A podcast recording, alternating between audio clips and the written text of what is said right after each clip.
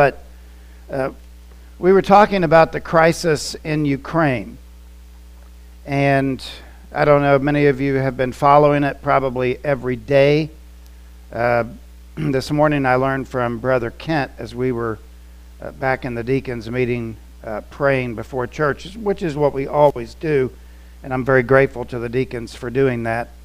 Um, we learned that uh, a couple of journalists, American journalists, have been killed, and uh, so the situation remains very volatile. When we talked this week via email, uh, I had raised the issue of what are we doing preaching about the atrocity, because uh, preaching at its core needs to be uh, looking at the world in which we live. And at some point, the pastor has to make a call whether to address the situation, and I know I did on nine eleven, and I'm sure most pastors in, in America addressed it. Uh, it should be rare, but I think when we look at the Ukraine situation, and I've been following it a lot, I get updates on my phone, uh, I've been praying a lot for them, and so it was a burden on me, and some of the other pastors have decided to um, look at what I did, and so some of them are preaching on it this morning, and what I want to do is just draw attention to what's happening in Ukraine and how the church should respond. How should we respond? I, some say, well, we're just a small church. We can't do anything. That's not true. Um, and so I want to look at that this morning uh, briefly. And then at the end of the service, I'd like people to come up and we will pray for the people of Ukraine.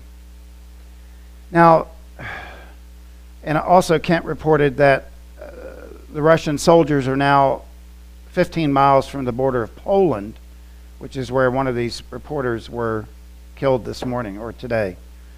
So when we look at Ukraine, we've heard a lot about Odessa. Now, this map was as of March seventh, and like I said, maybe I overfollow this, but it's, you have to realize this is one of the biggest invasions since World War Two. And so it's, it's not, it's not a, oh, well, it's a little skirmish. This is a full-scale in, invasion. So the Ukrainian military is right in this area. They also have some down there, and obviously they have some up here. The forty-mile-long convoy that's dispersed, they're not really sure why. And you see to the west, you have all of these refugees coming in. Millions of refugees that have been ripped from their homes. And now what's happening is hospitals are being bombed. And one of the Ukrainian uh, officials said it was an accident. Reports, huh? Russian officials reported that it was an accident. There have been thirteen accidents in Ukraine, bombing hospitals, taking out cities. This is an atrocity. And Vladimir Putin, I may get pushback from this, I'm not really concerned about it. Vladimir Putin should be held for war crimes against humanity. He should be, and hopefully he will. Because what we're seeing here is an invasion into a sovereign country, and the reason Putin is doing this is because he doesn't trust NATO. That's the ultimate reason. Plus, he thinks that Ukraine is actually his country. So when we think about the Ukraine, we, we think about people who are caught in the middle, who are being destroyed, their cities. It's going to take years. And by the way, if Putin's ultimate goal is to capture Ukraine and take it over as a Russian uh, state, that's not going to happen for years because of the resistance of the Ukrainian people who are entrenched, ready to fight them. And it becomes an Afghanistan-type situation where they have to go house to house, door to door, and that will drag on for years. So what we need to do as a church, number one, is pray for the people of Ukraine, pray for some off-ramp to where Putin can be satisfied. But what Putin is bringing to the table, as far as I know, is unacceptable to the Ukrainian people and to their president. So, what about Ukraine? And don't worry, I'm going to get into the Good Samaritan in just a minute. It's the second largest continent in Europe. Russia is the largest. So we're talking r- roughly about the size of Texas.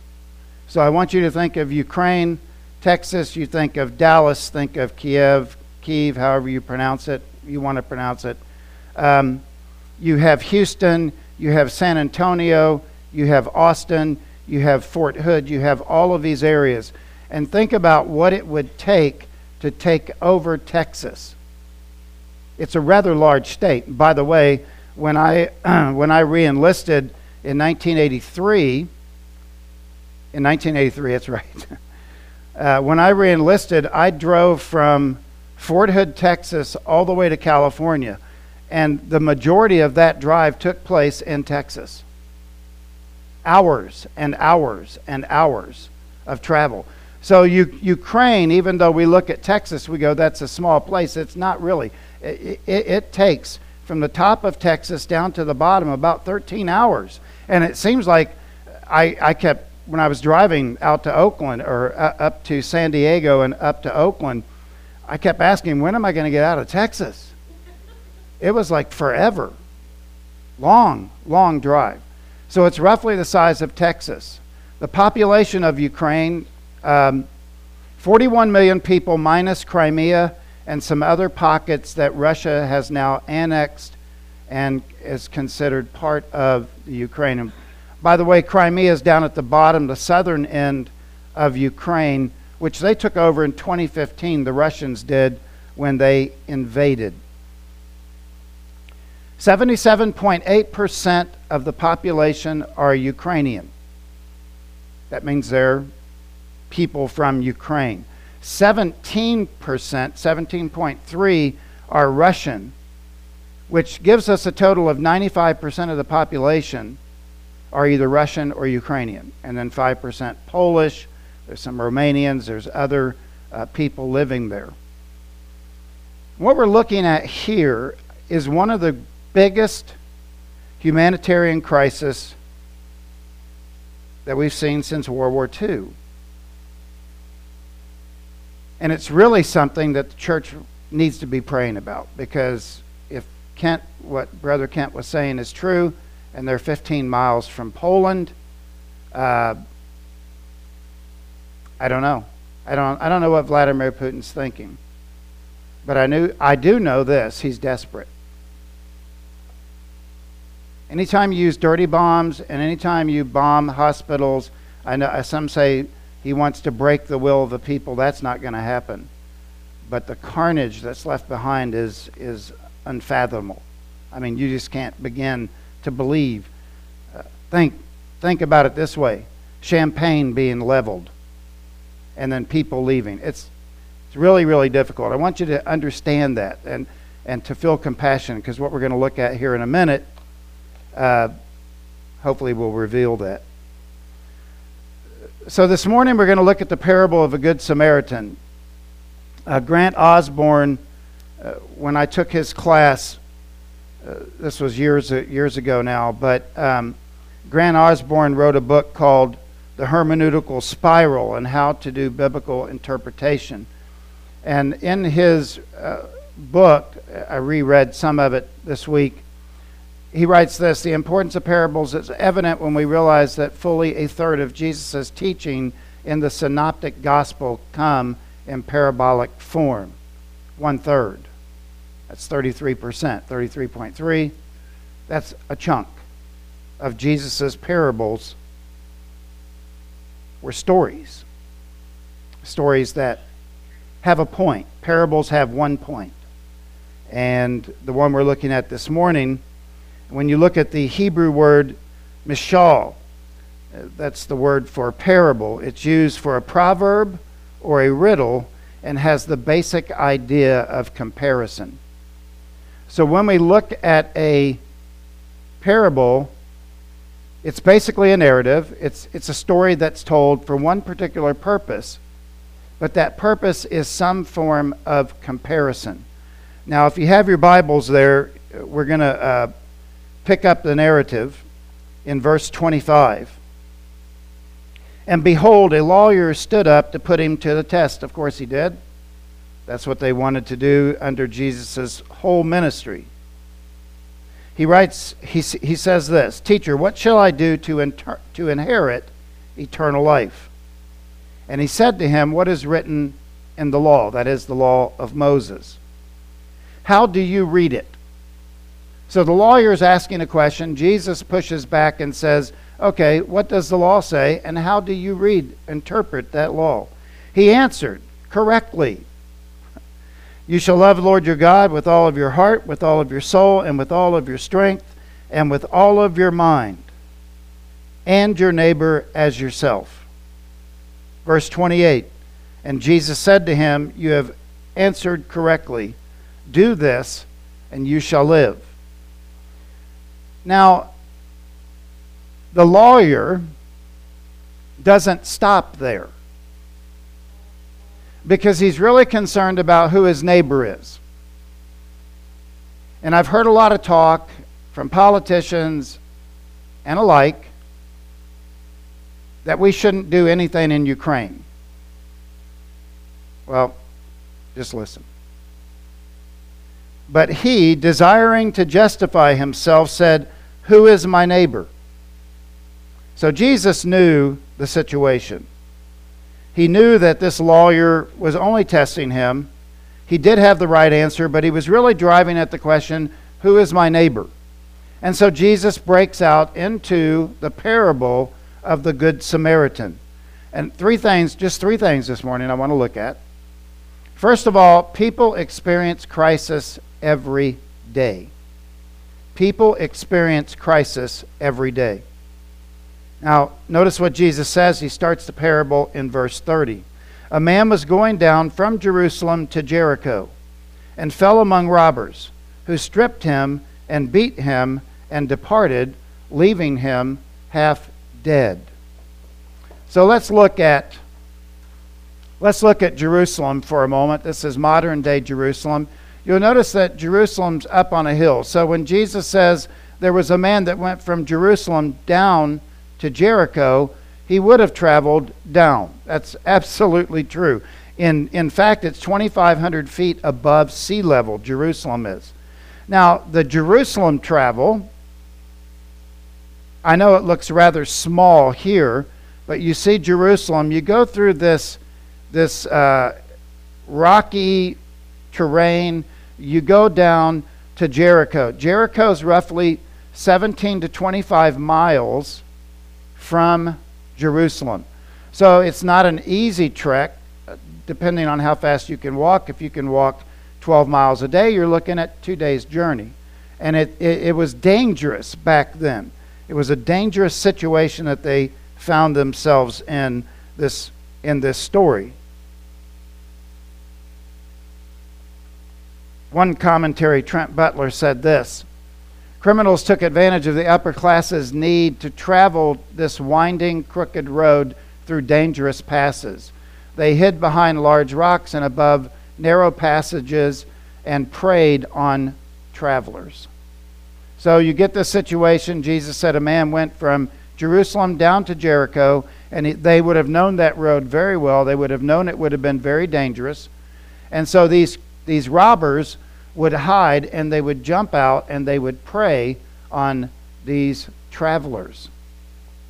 And very often they would beat them and take everything that they had, and in some cases would actually kill them. And I started thinking about the situation in Ukraine. Uh, this is a grandmother holding her grandchild. This, I don't know why this is hitting me so hard, but it just the, the, the fact that people can be one day shopping, walking down the center of their town, and the next day have that town obliterated. It's very difficult. And a lot of Christians now are starting to respond, thank God. Uh, and I also know that uh, a lot of the Russian soldiers, they're eighteen to nineteen years old. They have no combat experience. And this is playing out now on the battlefield, why they haven't been able to move in and take some of these larger cities totally. The fact is, there's a lot of people that are suffering this morning. So he was going down from Jerusalem to Jericho. You know, let me, let me stop and say this. This is not just about Ukraine. We have people around us every day that are going through crisis. Maybe our next door neighbor, maybe a family member, maybe a social group. People go through crisis every day. And then there's two ways that we can respond to those crises. Some people will not stop to help. Now Jesus goes on and says, now by chance a priest was going down the road, and when he saw him, he passed by the other side. Jesus mentions here the priest. The priest was from the uh, descendants of Aaron. They were in charge of temple sacrifices. They were also in charge of purification rites. Uh, so... Here you have a priest, supposedly representing Yodehavev, or Yahweh. And he's, Jesus in the story says he's going from Jerusalem down to Jericho, and you have this man of God who also was responsible for temple maintenance. And he walks by, he sees the man, and continues on his journey. You could say it this way. Somebody that represented God saw this man laying there and did nothing. And so the question is, why did he not stop? It's been debated. Trust me, I've looked uh, all the different interpretations. And the first interpretation, why this priest did not stop, was because the priest would defile himself. That is absolutely false. A priest could touch a person who was deceased. The only exception to that would have been a family member. This guy was obviously, in Jesus' narrative, was just a person who had been taken and beaten and left half dead.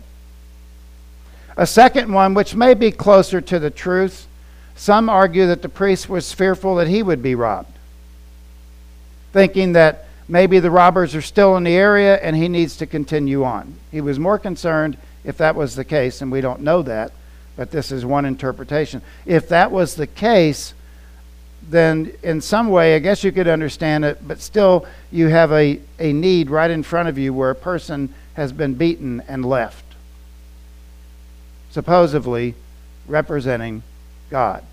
A third uh, possibility is the priest had just finished temple worship.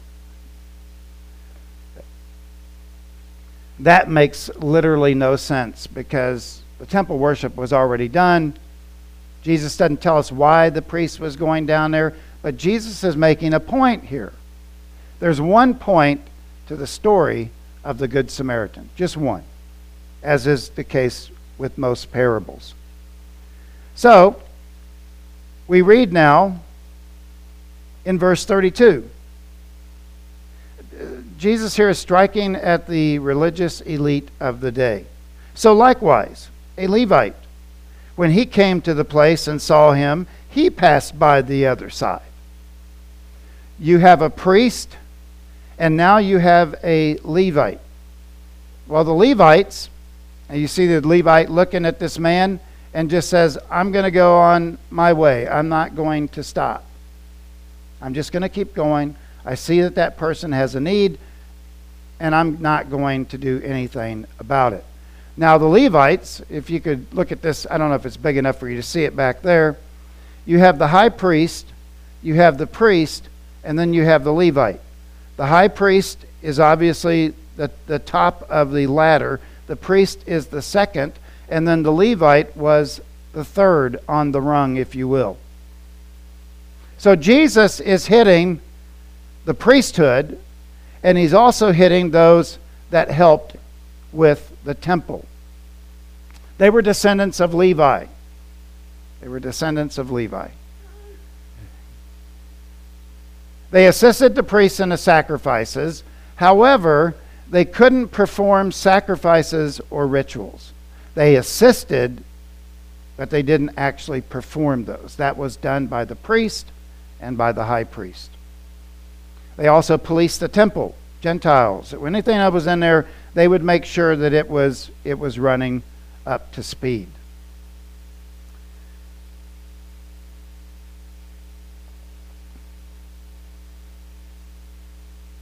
It's really an interesting case because the lawyer knew what Jesus was driving at. Because of the second question that the lawyer asked, and who is my neighbor? Jesus was a master at storytelling. And so he picks on the priesthood and the Levitical priest. Robert Stein, in his commentary, wrote this: Luke was not suggesting that since the Levites' duty were inferior to those of a priest, he might have been more open to, to help because the problem of becoming defiled was less acute. Uh, the only way a priest would be defiled in a situation like that was if it was a family member. Rather, he was emphasizing that neither practiced loving their neighbor. The issue is not my neighbor next to me, but all the neighbors we have around us. And there's times in our lives, particularly when we see it on the screen and it becomes clear that there is a people in Ukraine that need help, that we cannot idly sit by and watch and do nothing. We can't do it. We can't do it when we see a neighbor or a relative.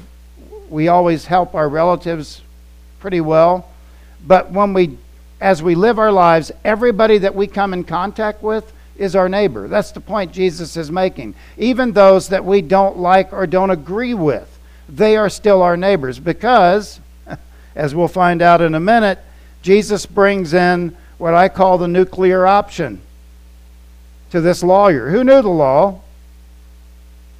He knew how to interpret the law of Moses. But Jesus uses something here that shocks all of them. However, some will take action to help. But a Samaritan. Oh. Okay, if you want to enrage the leadership of the Jewish people, mention a Samaritan. As he journeyed, came to where he was, and when he saw him, he had compassion. You have to understand the Jews and the Samaritans have a long history. They were despised by the Israelites, even by the religious elite of the day. They, you mention a Samaritan and to a, to a Jewish person, and particularly the Levitical priesthood, the priest and the high priest, you would get a strong reaction. So Jesus says, this person that you despise was actually one that stopped. Not you high priest, not you priest who supposedly operate in the name of God. You didn't stop. You didn't do anything. We could say it this way, church, we can't sit idly by and watch this happen before our eyes. And I want you to understand, I rarely preach on stuff like this. This is like the second time in the fourteen years that I've been here. But churches are starting to wake up. They're starting to see that we have to do something as a body of Christ. Samaritan Purse is out there. There's a lot of things starting to take place, and I'm very, very grateful for that. The big issue here, watch this, the big issue. When he saw him, he had compassion. Splonknizomai. Splonknizomai. Beautiful word, by, by the way, compassion. To have pity, obviously. To love, and listen to the third definition here. To have one's heart go out to someone. So here you have a priest.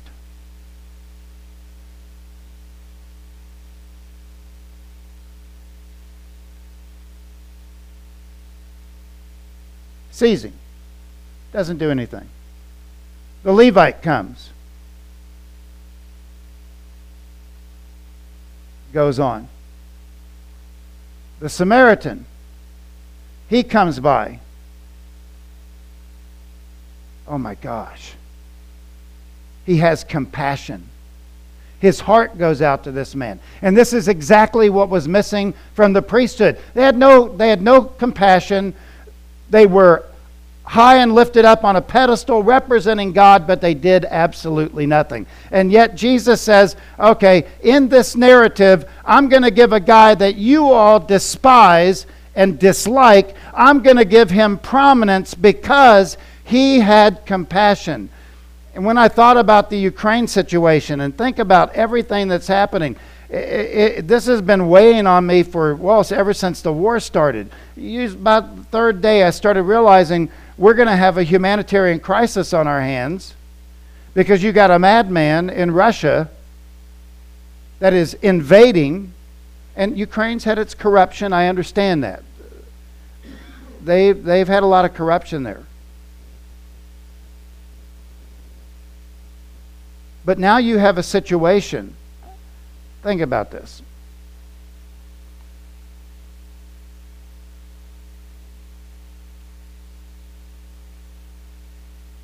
That's, un, that's unthinkable.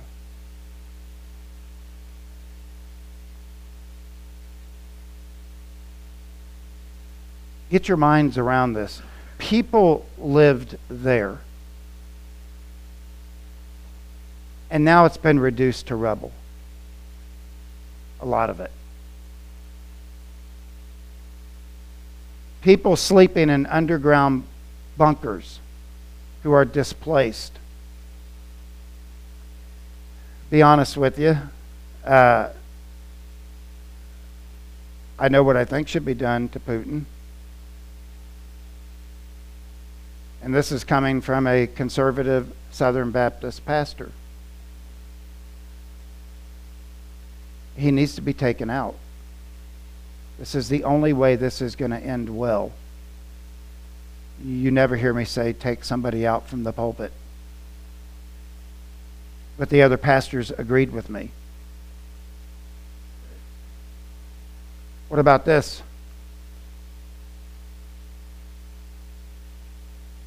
It's disgusting. Oh, one of our bombs missed. It missed fifty-three times. I know they're reporting thirteen hospitals have been hit. No, no, no, no. fifty-seven have been hit. That is not an accident. That is on purpose.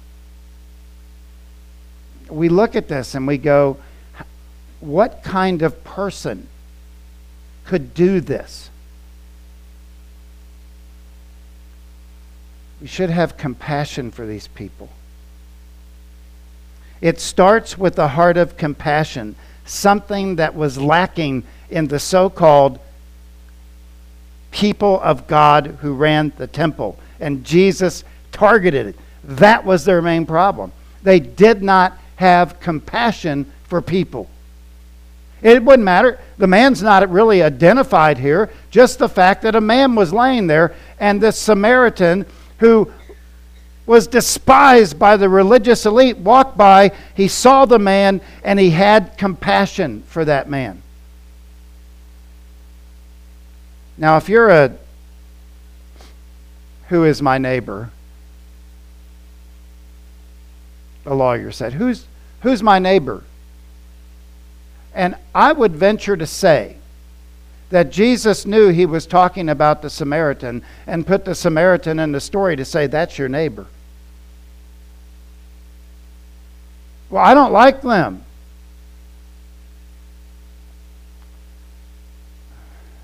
Closer to home, brothers and sisters, we're called to like those that we have trouble with.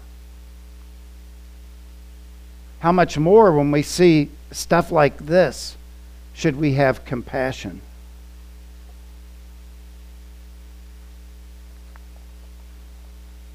Jesus goes on, verse thirty-four. He went to him, bound up his wounds, pouring on oil and wine. Then he set him on his own animal and brought him to an inn and took care of him. Here you have the Samaritan who was traveling through. The priest and the, and the Levitical priest just walked right by. The Samaritan came along. He saw the man. He had compassion, which, by the way, is the banner of the Christian faith, compassion. We were once reconciled to Christ because of God's great compassion towards us. Loving God means loving your neighbor. Maybe the person down the street, maybe the person at the I G A store that you run into that's having trouble. Have compassion for these people. The oil was probably used to soothe the person, and of course the wine was probably used to clean his wounds. The animal reveals the desperate situation of the stranded traveler. He couldn't walk. And the Samaritan knew that. And not only did he stop and help, but he put him on his own animal and took him to an inn. Typical like inn, like uh, in the time of Jesus. Uh, they weren't like Holiday Inns. They weren't like Marriott's. It was mostly open. That also was problematic because thieves would often visit those places. But he took him to an inn and took care of him.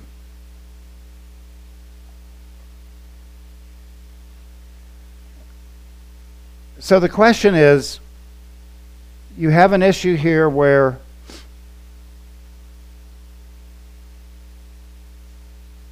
those who proclaim to be working for God bypassed a man who was in need.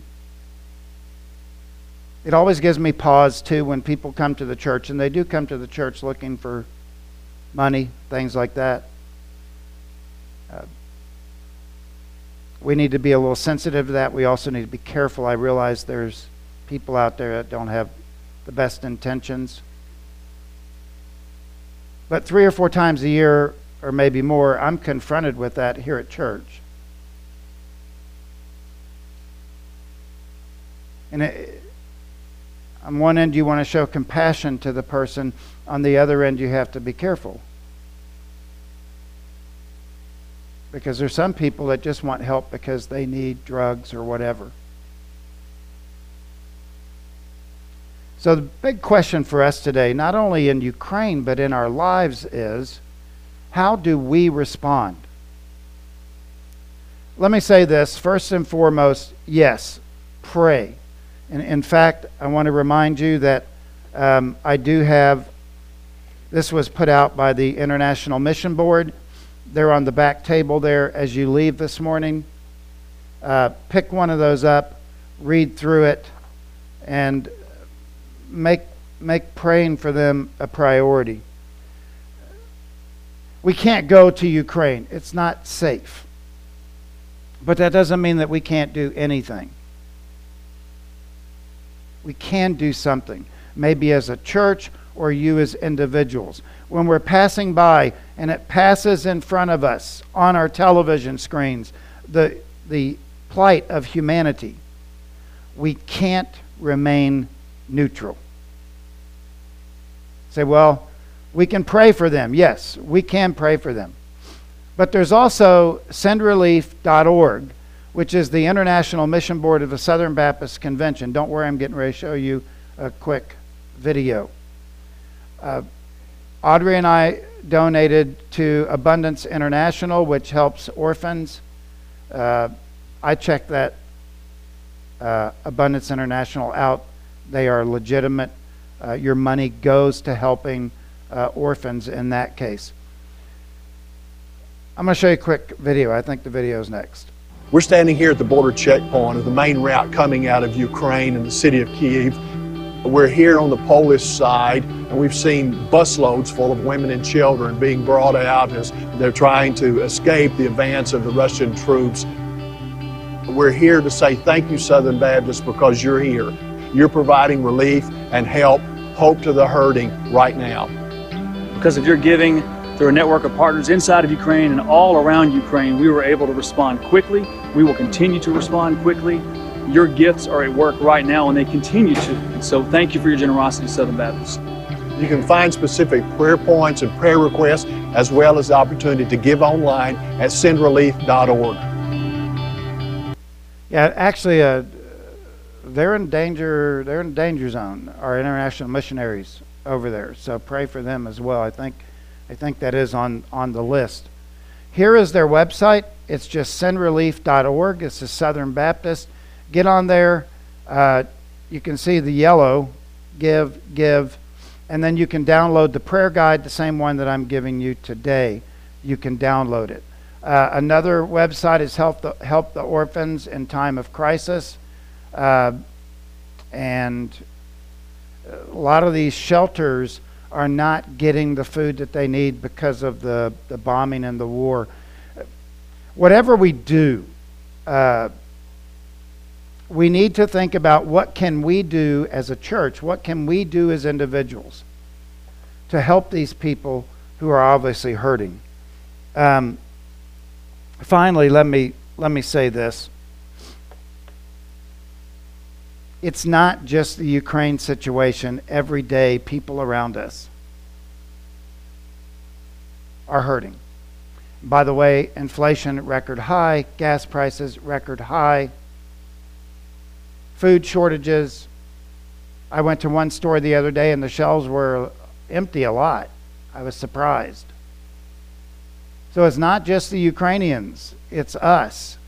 And so we need to be sensitive, have compassion for people as you go out this week and uh, think about these things. Things are tough. What should we do as believers? What can we do as believers to not just pass by the situation, but to actually stop and, and ask God, what can I do to help somebody who is hurting or having a difficult time in life? Don't be like the religious elite that just passed it by without stopping. Be like the Samaritan who saw the need, had compassion, and helped meet that need at cost to him. It's a good story by Jesus. It's a good story because realize, as we'll get into next week, realize that the gospel is at its essence good news for those who are hurting, those who are destitute, those who are trapped. That's who the gospel is for.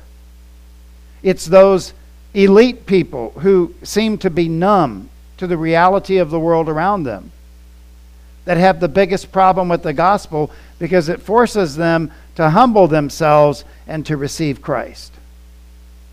The good news is for the hurting. And if the good news is for the hurting and the downcast and the, and the beaten, then that should be the banner of our lives as we go out today.